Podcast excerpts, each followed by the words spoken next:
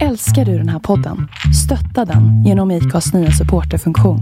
Det är helt upp till dig hur mycket du vill bidra med och det finns ingen bindningstid.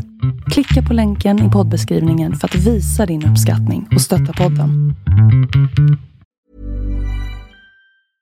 I'm Sandra, and I'm just the professional your small business was looking for. But you didn't hire me because you didn't use LinkedIn jobs. LinkedIn has professionals you can't find anywhere else, including those who aren't actively looking for a new job but might be open to the perfect role, like me. In a given month, over 70% of LinkedIn users don't visit other leading job sites. So if you're not looking on LinkedIn, you'll miss out on great candidates like Sandra. Start hiring professionals like a professional. Post your free job on linkedin.com/people today.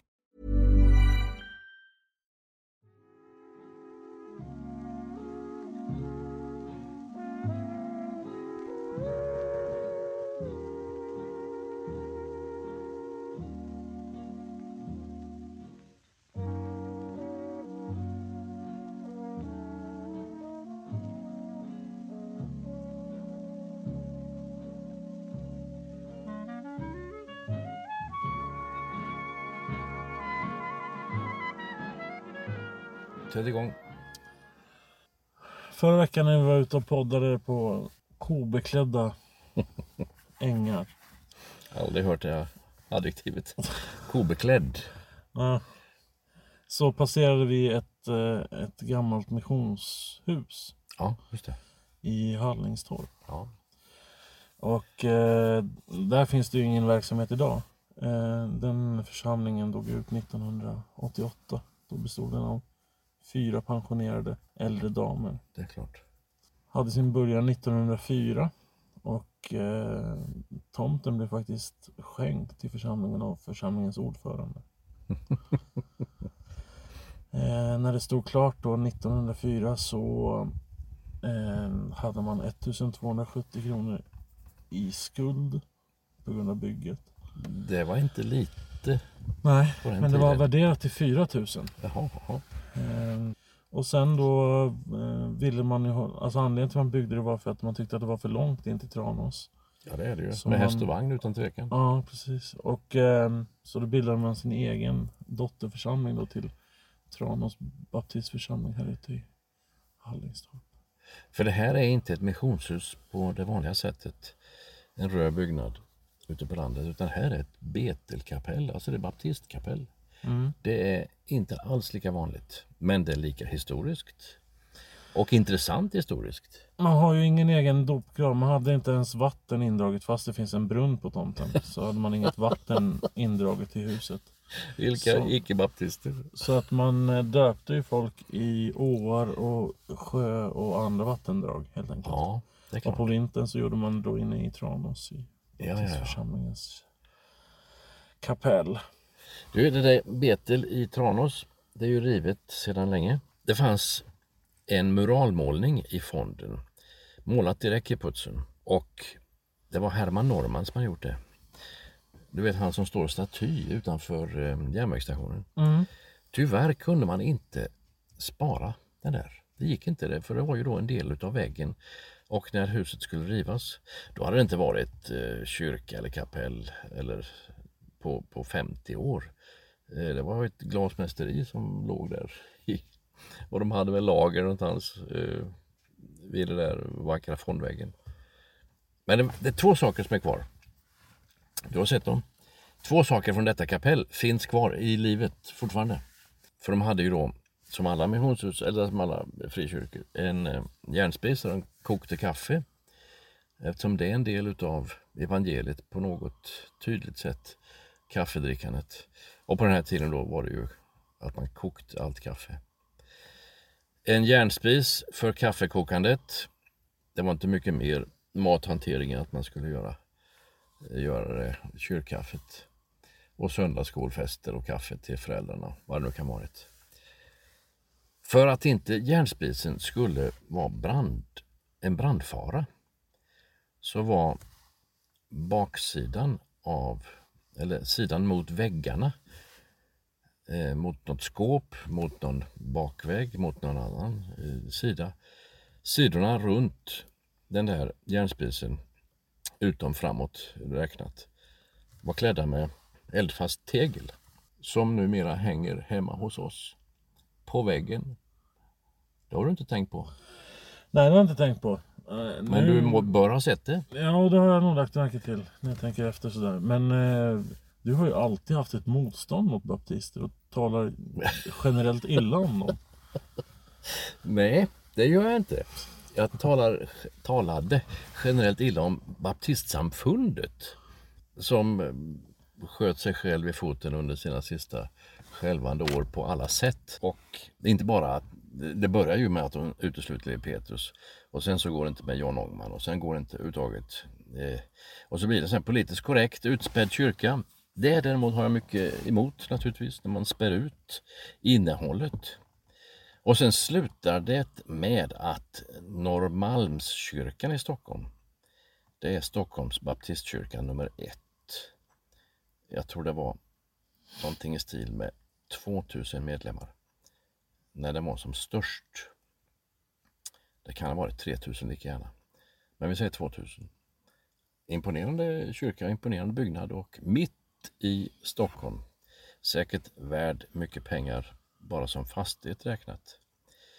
De blir den första frikyrkan i Sverige, i Sveriges historia, som under stort buller och bång och mycket rubriker godkänner på ett, om det är ett årsmöte eller något församlingsmöte, på något sätt samkönade äktenskap och tycker att de har gjort en evangeli gudaktig gärning genom detta. Och då är det 150 medlemmar kvar. Så illa är det faktiskt. Och utav dem så är det 46 som är med och röstar på det här. Så det var väl kanske 40 av dessa 46 som röstade igenom det där idiotbeslutet. Så jo, ja, jag kan ha synpunkter på baptistsamfundet. Men inte på baptister, det kan jag inte påstå.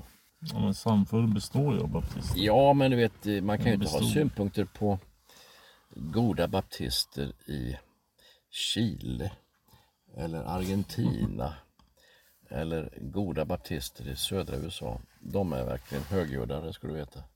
Det står jämte detta baptistkapell i alla fall, som är eh, långt ifrån rivet.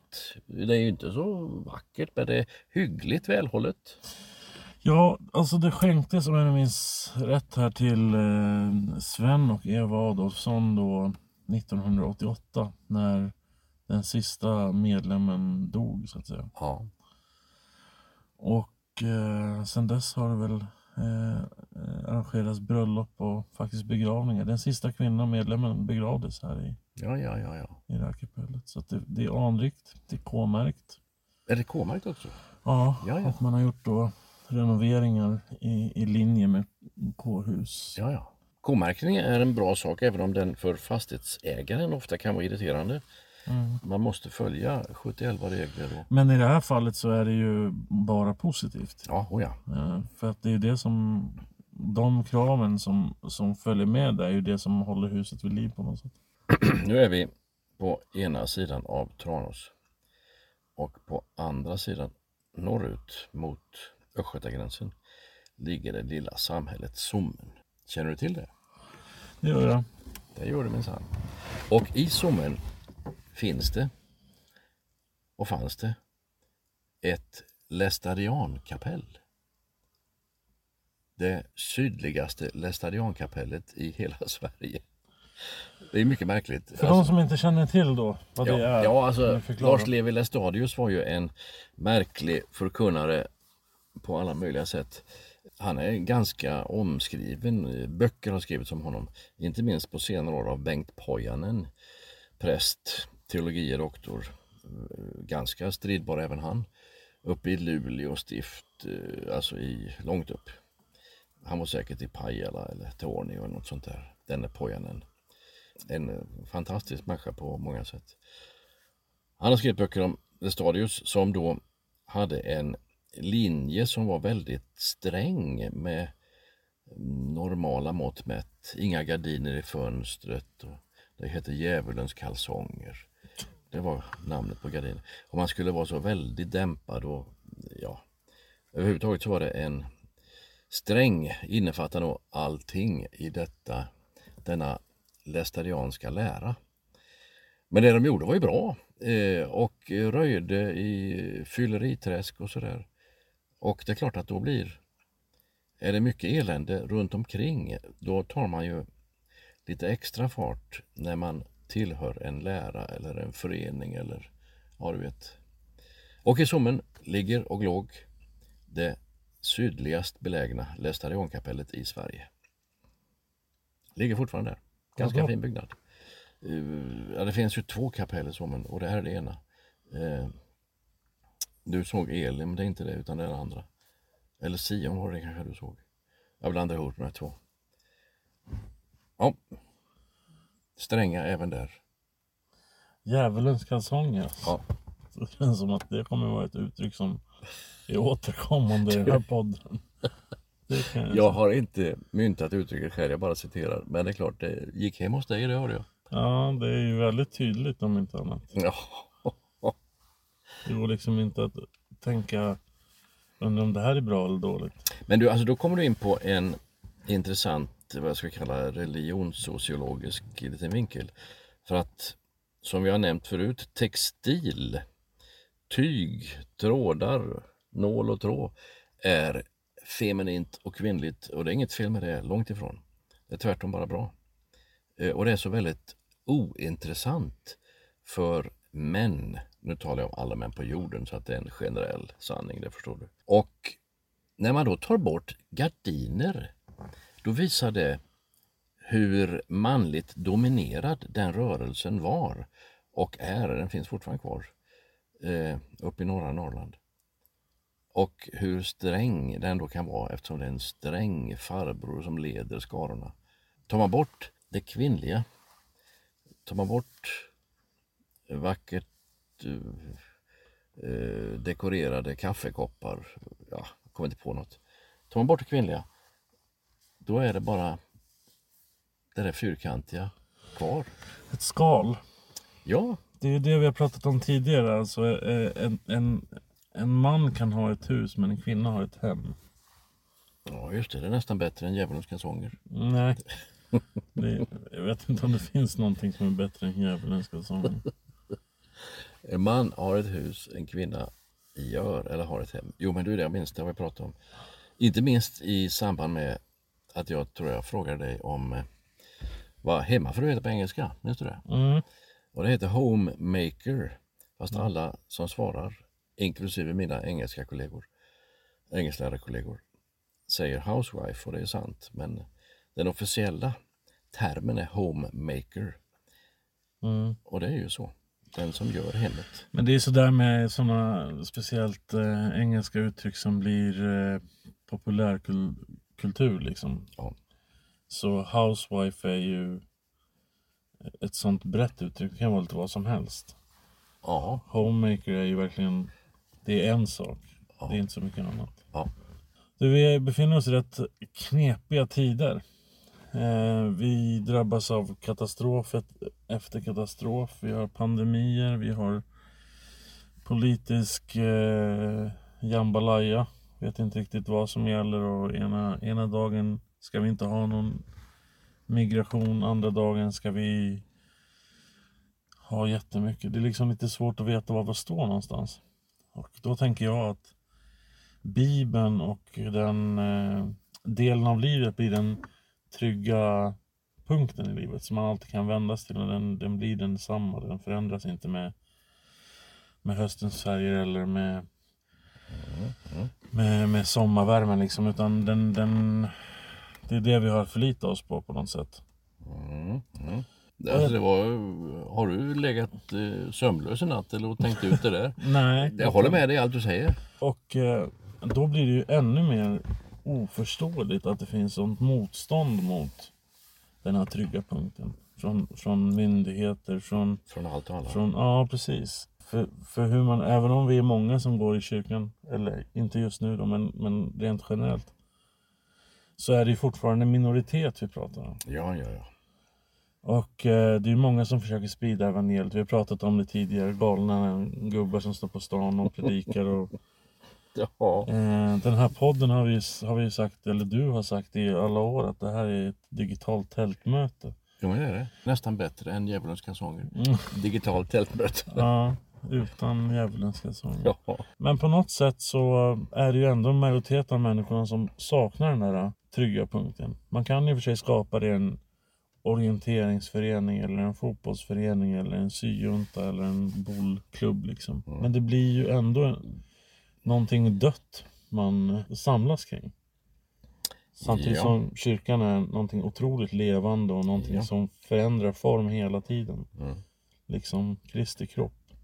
När Nathan Söderblom dör, den stora ärkebiskopen, den första icke-fransman som har doktorerat vid Sorbonne i Paris. Det var det faktiskt. Då säger han så här. Jag tror att Gud finns. Och det är ju ett märkligt uttalande från en ärkebiskop som håller på att dö. Det här är sista timmarna i livet. Jag tror att Gud finns. Hans kyrka bevisar det. Punkt. Och det är ju vad Faber säger. I alla tider och på 71 olika sätt, fast med samma röda tråd, så finns det människor som samlas kring Guds ord, kring Golgata, kring den gemensamma upplevelsen, kring ett dop eller kring ett icke-dop, apropå Frälsningsarmén som då inte har dop eh, och aldrig har haft på vanligt sätt. Jo, du har aldrig sett när man eh, samlas i en bolklubb eller frimärksklubb så är det ju roligt och de har ett visst utbyte av varandra och möjligen kan man sitta och reta sig på varandra men ändå har, finns det en, en vänlighetens, ett vänlighetens skimmer över det hela. Men det finns inte mer. Nej, det är ingenting som består. Nej, och om du då, vi säger att du är med i en frimärksklubb, ny medlem i Tranås frimärksklubb, jag vet inte ens om det finns, eh, så kliver Tony in där och eh, blir en duktig medarbetare och ja, du tycker det är trevligt. Och sen säger du så här, ah, jag har, jag har lite problem med, med barnpass i nästa vecka. Är någon här som kan tänka sig torsdag från 18 till 21? Ingen. Absolut ingen, gissar jag, skulle tänka sig att komma hem och passa dina fem barn. Ingen! Men, men eh, där har du alltså skillnad mellan liv och icke-liv. Jag höll på att säga liv och död, men liv och icke-liv är en bättre beskrivning. Alltså egentligen så skiljer sig inte kontakterna och verksamheten så mycket mellan bollföreningen och kyrkan. Nej, Det är ju bara innehållet. ja. Och det är ju allt. kärnan får du nästan säga. Ja. Vi får gå djupare till än bara innehåll för att det är liksom ursprunget och orsaken till innehållet. Det är det som skiljer sig. Om liksom sådana här eh, samkvämsföreningar, Ja, de bygger från utsidan och inåt. Och eh, kyrkan och eh, församlingen bygger från insidan och utåt. ja. Nu kan du ta och jämföra med dina eh, gamla vänstererfarenheter. Mm. Eh, för där är det ju utifrån och in, men där skulle det vara vänlighet och, och barnpassning och sånt där naturligtvis som skulle kunna funka.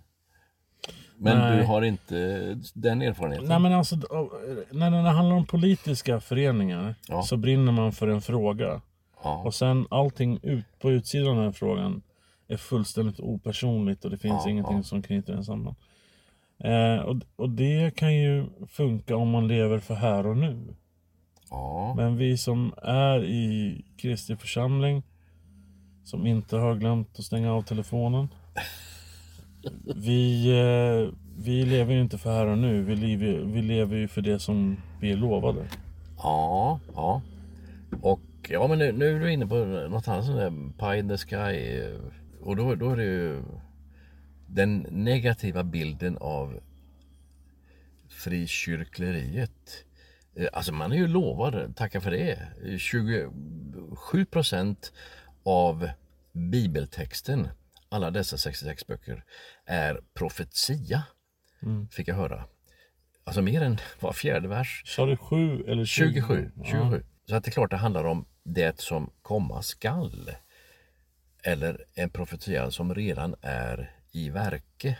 Oh ja. Men samtidigt så, ja nu är vi väldigt insnöade på föreningar, men, men i en förening så går ju för att göra en god gärning. I en kyrkan församling så har du ju som hela tiden i allting du tar dig för.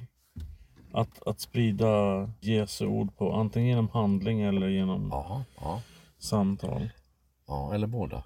Ja. Eh, oh ja. Men om du tänker dig de som inte har ens en god gärning i, i blickfånget och som ändå bildar en väldigt stark gemenskap. Nu är jag inne på Original Gangsters, Hells Angels, Bandidos. Mm. Eh, det finns ju ingen som egentligen tycker att, att de gör någon nytta eller är mycket att ha. Men det är en stark gemenskap och det finns en, något som håller dem ihop. Mm. Och får jag väl tillägga, jag är ju då och då i, min, i mitt liv i Norrköping. Där det irländska bandet, känt från radio och tv får jag väl tillägga, Rubliners, spelade en gång på en motorgård utanför Norrköping. Och då kom jag att prata. Vi pratade i alla fall lite grann om eh, MC-klubben där och det var någon sån här hangaround till om det var Bandidos eller Original Gangsters. Eh, väldigt... Eh, man fick en kriminellt, ett kriminellt intryck fick man utan tvekan när man var där och, och pratade med dem. Eh, rätt goa killar, skäggiga och dana men rätt goa. Och så världens snyggaste tjejer. Kan du fatta den kopplingen? ja, det kan vi. Så är, så är det. Stora lunsar som aldrig har gjort ett vettigt handtag men har en, en fin motorcykel och så världens fotomodeller som sitter bak. Och då så hade de i den här lokala avdelningen, Hangaroundet, Peking Outlaws. Ett ganska bra namn, eller hur? Så pinsamt. Ja, Jo då, det Peking Outlaws hade varje första maj denna heliga dag för arbetarrörelsen en egen demonstration i Norrköping. Och då åkte man med sina dyra, stora, väl underhållna motorcyklar sakta genom Norrköping. Eh, någon särskild sträcka där. Och hundratals. Och eh, det där skedde till de flestas irritation i arbetarstaden Norrköping. Det kan du förstå va? Att det väckte irritation på första maj. Och det kostar en hacka att vara med. Det kanske kostar 500 spänn per ekipage att vara med i den här kortegen.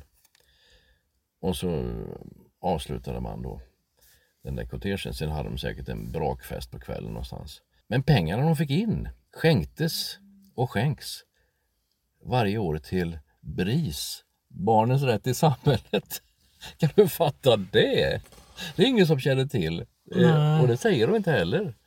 Men det finns ju många motorcykelgäng i USA som gör sina anti-mobbing-kampanjer och sånt där. Ja, ja. Eh, Jag tycker ju om såna här feelgood-tv.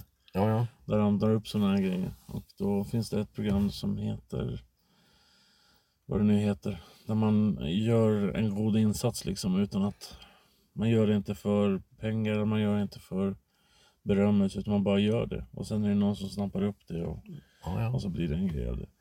Så det är många såna motorcykelgäng som har eh, ja, stöttat så här, mobbade barn, kommit till skolan med dem och sådär. Och sen så har på något sätt mobbingen bara försvunnit. Alltså de är bättre än sitt utseende och sitt rykte. Mm. Men då ska man ju komma ihåg att de här 500 som de betalar från här ekipagen lär inte vara skattade pengar. Du ska du inte ta ner deras...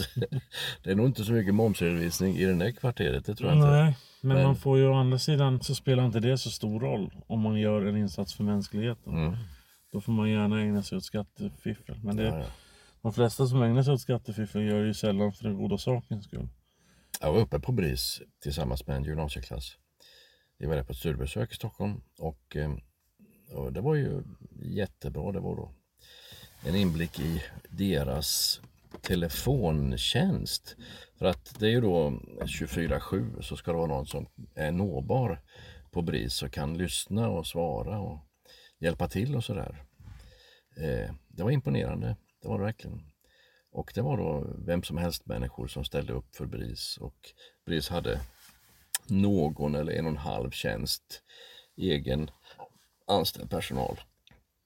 Men de hade ett litet problem och det var Telia. För att de hade sökt hos Telia att få reducerad telefon kostnad. Och det hade de inte. Mm. Alltså då tänker man, kära värld. Ja, det här var redan på Televerkets tid faktiskt. Eh, och sen när det blev Telia så var det fortfarande samma sak. Att Telia, ni ska bara, det ska vara gratis. Men då var det ändå statligt. Ja, Televerkets tid. ja, ja, ja. Alltså det ska vara, det ska vara gratis, fattar ni inte det?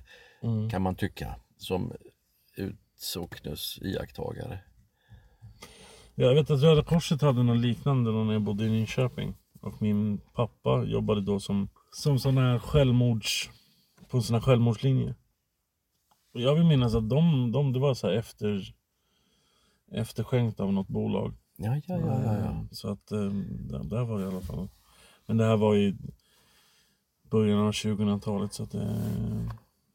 Och jag antar att ditt, eftersom du pratar Televerket så måste det vara i 80-talet. Ja, alltså tel, BRIS har ju funnits under tiden som Televerket hette Televerket. Eh, så att de har nog haft det där problemet i en 30-40 år Mm. med eh, dyra telefonkostnader som skulle kunna vara noll kronor i deras budget. Mm. Ja. Men det, det räcker med en rubrik i någon tidning så blir även en stor spelare som Telia gör en pudel. Och, Ja, det är tragiskt att det ska behöva gå så långt när Ja, det ändå är en det är god faktiskt. sak som man, Det är som man strävar efter. Men eh, det är varken första eller sista gången som ett sånt där Fortune 500-företag på något sätt skiter i goodwill. Ja, om de kan få ut det och därmed tjäna PR-mässigt på det, då är goodwill, då kan det vara, då kan det vara eh, viktigt även för det stora företaget. Ja. Mm. Men du, sån här självmordslinje, eh, folk som då var benägna att ta självmord och ringde till någon, det minns faktiskt jag från min egen mamma. Fast då hette det jourhavande pastor. Det fanns säkert flera stycken varianter. Mm. Eh, och den finns säkert fortfarande kvar. Och morsan hon var sån där jourhavande pastor dit man kunde ringa. Och hon kunde ligga och prata timmatal på natten. Det var när jag bodde hemma. Så att jag fick ju höra att det talades telefon klockan tre på natten och sådär. Mm. Förr i tiden när det fanns de här telefonkioskerna som man stoppade in en femma i och sen så kunde man snurra sitt nummer. Liksom. Mm. Där fanns det alltid en anslagstavla. Och då var det naturligtvis 90 000 som- som hette då på den tiden. Ja. Och då stod faktiskt jourhavande präst där på Ja, ja, ja, ja. 90 400 eller något sånt där. Ja, ja, ja. Det är ett jättestarkt minne. Vi bodde precis vid en sån här telefonkiosk. Det var jätteroligt då. Men du, då var nog de här jourhavande telefonnumren lika kostnadsbefriade som 90 000-numret. Ja, jag vill till och med minnas att det fanns en knapp på de här gamla Ja, ja, som man tryckte in så det gick direkt till. Så man behövde inte ens slå numret. Utan, Väl tänkt på den gamla goda tiden. ja, det här är i alla fall eh, Ja, det- sent 80-tal. Ja, det måste vara 30 år sedan. Ja, oh ja. Sen kom ju de här telefonkorten som alla blev helt tokiga på. Man hade markeringar. Det var ju precis så det är i fängelse. Med Jaha. telefonkort liksom. Ehm, Hur mycket har du kvar på ditt kort och sådär? ja, och eh, då hade man ju kunde man köpa så här 20 minuter eller 60 minuter. Alltså när man satt inne. Ja, ja, ja. Men det fanns ju likadant på utsidan. Det var ju, man ska komma ihåg att de används ju fortfarande i fängelse de här eh, telefonkorten. Jaha. Och eh, när en god vän till oss, Dag, skulle stänga sin eh, second hand-butik då fick min son en sån här lunta med Telia telefonkort. Som, Som han kan göra ett konstverk av, ja, lille William. mycket, mycket mer kan man inte göra med det. Finns ju inga sådana telefonkiosker längre. Det är mycket vackert vid detta kapell. Det var vackert där vi satt förra gången också. Eh, och så är det hamlade lövträd. Vet du vad hamla betyder? Nej, Jo, det vet du. Titta rätt fram får du se. jag vet inte. Bulliga. Ja, alltså tuktade träd. Och så tuktar man dem, beskär dem helt enkelt för att få fram en form. Mm. Det heter att man hamlar eller ansar, vilket du vill. Det är väldigt vackert. Ja, det är det. Och det är ju då, det är inte så snyggt första året, inte andra året heller, men sen kommer då den formen man är ute efter. Ja. Om man jämför nu träd som inte är det Ja, med träd som är det så ser man ju en estetisk skillnad som är påtaglig. Men sen har du stora vackra ekar som då i, utan konkurrens på någon höjd någonstans växer och blir så vackert som det blir. Eh, så det är, inte alla, det är inte alla träd som hamlas. Nej. Lindar i Skåne brukar göra det. Och så får man en snygg allé in till herrgården eller slottet eller vad det kan vara. Naturen är fantastisk. Men på en sån här plats där allting är stilla, det händer ingenting. Så, så blir den ännu mer påtaglig på något sätt. Ja, Jag bor ju mitt i stan och det gör ju du också. Och där är det också mycket som är vackert. Men eftersom det hela tiden är någon typ av commotion överallt så lägger man ju sällan till det. Mm, Det är märke till det där. Men du bor dessutom på en ö. Mm. Och det gör att du bor lite isolerat. Du bor verkligen mitt i stan. Mm. Vad kan det vara? 50 meter till Storgatan. Men du bor lite åsidotaget. Ja, det... Man åker inte dit, alltså man kör inte förbi. Nej, fast det är väldigt mycket folk som passerar där. Eftersom gångvägen till... eh, Ja, men då är det cykelbana och sådär. Eh, det inga, Nej, nej. inga bilar som... Nej, nej, men det är ju en, en gång så. Ja, det, ja. går, det passerar ju säkert på morgonen där passerar säkert en 100-150 personer som... Ja, som går eller cyklar. Ja. Och man ser ju hur de här äldre personerna som bor i samma hus som oss, hur de, de liksom knyter näven och blir förbannade liksom. Det är, är ju det. inte, det är inte ens våran tomt liksom. Men, Nej, det är det inte. Det kommunens. men eh, det är ju ändå sådär att här får man inte gå. Ja, alltså med risk för att bli sån får jag väl säga att jag inte kommer bli sån. Nej, jag tror inte det. När jag blir tillräckligt gammal för Jag bli- tänker att du arg. kommer vara en sån som ställer dig där. För att prata med folk som passerar. Jaha, var ska du då? Vad heter du? Vad heter din mamma? Har jag haft henne i skolan? Det kan mycket väl bli så. Och så säger de vad mamman heter. Ja, vad betyder det då? Då är nästa fråga. Ja. Man måste veta vad namnen betyder. Om vet inte jag eller? Jo, det vet du visst. Ja. Här ska du få höra. om det är någon som nu hör någon sorts vindpust som blåser in så är det bara för att vi ska överleva. För det Ja, är ja. så fruktansvärt kvavt idag. Så att vi Det är varmt och kvavt och varmt och vackert. Det är det så. Ja. Men jag längtar ju efter ruskig höst nu. Alltså. Jag har fått nog av den här ja, ja. värmen. Du är ju lustig. Det... Nej, men er familj har ju någon eh, förkärlek till när det är så här snuskigt varmt och, och torrt och, och Ja, i alla åtta utom en. Och det är jag. Men du är ju också, jag hörde till och med att du badade häromdagen. Ja, jag har, denna sommar har jag badat kanske sju gånger. Vilket ju är ungefär min eh, nivå under loppet av tio år annars. Jag har inte badat sedan under det här millenniet ens. Tror jag. eh, jag förstår inte poängen med att bada. Det finns duschar och badkar. Du, det är en poäng som, som heter duga. Även om jag badar sällan. Är det under 25 grader så tycker jag det är kallt. Men igår när det var varmt, jag satt i en, på altanen och läste eh, någon New York Times tror jag. Och så kom min fru ut. Vi tar ett kvällstopp. Okej, så jag. Så åkte vi 22 och 15. Gick vi ner i vattnet som var varmt och spegelblankt. Och denna sjö, som har lika många öar som året har dagar, är mycket vacker. Det tänker jag inte ta ifrån dig. Det allt jag säger är att mm, min familj är precis tvärt emot. Och nej, är det varmt idag igen. och eh, vi har liksom AC som blåser hela tiden för att vi klarar inte av den här. Du och din fru bör ju vara bekant med sådär 45 grader värme under hela sin uppväxt. Mm. Eh, hon borde tycka att det här är rätt skönt. Ja, men alltså hon... Eh, Har blivit svensk. Nej, men jag tror inte att hon har gillat värme. Alltså hon gillar ju värme betydligt mer än vad jag gör. Och hon är ju otroligt frusen av sig. Ja, ja. Men det handlar, jag tror det handlar mer om så här miljö och hur miljön förändras när hösten kommer. ja, ja. Det tilltalar den. Och sen så, ja, jag gillar när det är lite blåsigt och regnigt. Och. Det är något finskt. Nej, det är någon Jo, det är något finskt. Nej, det är det. någon norrländsk. Vet du. eh, sen är man ju en konstnärssjäl så, så lite smärta det är bara bra för ja, ja, ja. skapandet.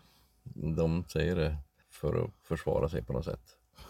Försvara sig. Ja, Inför vem? inför sig själva på något sätt. Ja, låt oss eh, knyta ihop den här säcken då. Eh, djävulens kalsonger. Är det som jag kommer ta med mig ifrån det här samtalet. Du, här ska du få något annat du kan ta med dig. Jag tänker ibland på hur skulle mitt liv vara, eller hur skulle allas liv vara här i Sverige om man inte kunde engelska och ändå levde så att säga i detta land. Vad fattigt det skulle vara. Vad, vilket handikapp det skulle vara. Nu har du ju förnedrat halva församlingen. Nej, nej, alltså. Jag menar inte att man ska vara riktigt flyhänt engelska, men det räcker att man fattar ett och annat. Om man inte gjorde det ens, då skulle det vara då skulle det vara lite eh, fattigt. Här ska vi höra. Det står i Galaterbrevet tror jag. Apropå att vi står jämte ett baptistkapell. I Galaterbrevet skrev Paulus ni som har döpts till Kristus. Och alltså, du hörde hur jag sa här va? När du döpte så sa prästen inte jag döper dig till Tony Markus Lappalainen. Utan han sa jag döper dig Tony Markus Lappalainen i Faderns och Sonens och den helige Andes namn. Man blir inte döpt till ett namn. Man blir döpt i Guds namn och så säger prästen det egna namnet. Så att det är en namngivningsceremoni. Men det är inte det egentligen. Och här står det, här säger Paulus, ni som har blivit döpta till Kristus. Det är ju fel. Nej, nej, nej, det är helt rätt. Du har precis förklarat att man inte blir döpt till någonting. Man blir döpt till Kristus, säger Paulus. Vem är jag att protestera mot Paulus? Om jag får fortsätta nu på samma vers. Ni som blivit döpta till Kristus, ni har också iklätt er Kristus, eller honom. Okej? Iklätt, det är ju nästan lika knasigt adjektiv som vad du hade från början. Kobeklätt eller vad det var. Men man kan förstå, man kläder sig i någonting. En kostym, en vacker klänning, iklätt. Ni som döpta, ni har iklätt er Kristus. Men så står det inte i många engelska översättningar. Inte clothed in, beclothed eller något annat shakespearianskt eh, monstrositet till uttryck. Det står inte. Ni som har döpts, ni har blivit enveloped. Kuvert. Enveloped. Kuverade. Alltså istoppare. Som man stoppar i ett brev i ett kuvert. Envelope betyder omsluten naturligtvis. Helt och hållet omsluten. Men det är ju ordet kuvert, envelope, som då är dess kusin. Där har du en god tanke. Du är iklädd Kristus. Du är stoppad i ett kuvert som då är Kristus. Men nu kan du inte skicka ett tomt papper. Det går att läsa. Du har en uppgift. Du är dessutom sänd. Hur bra kan det vara?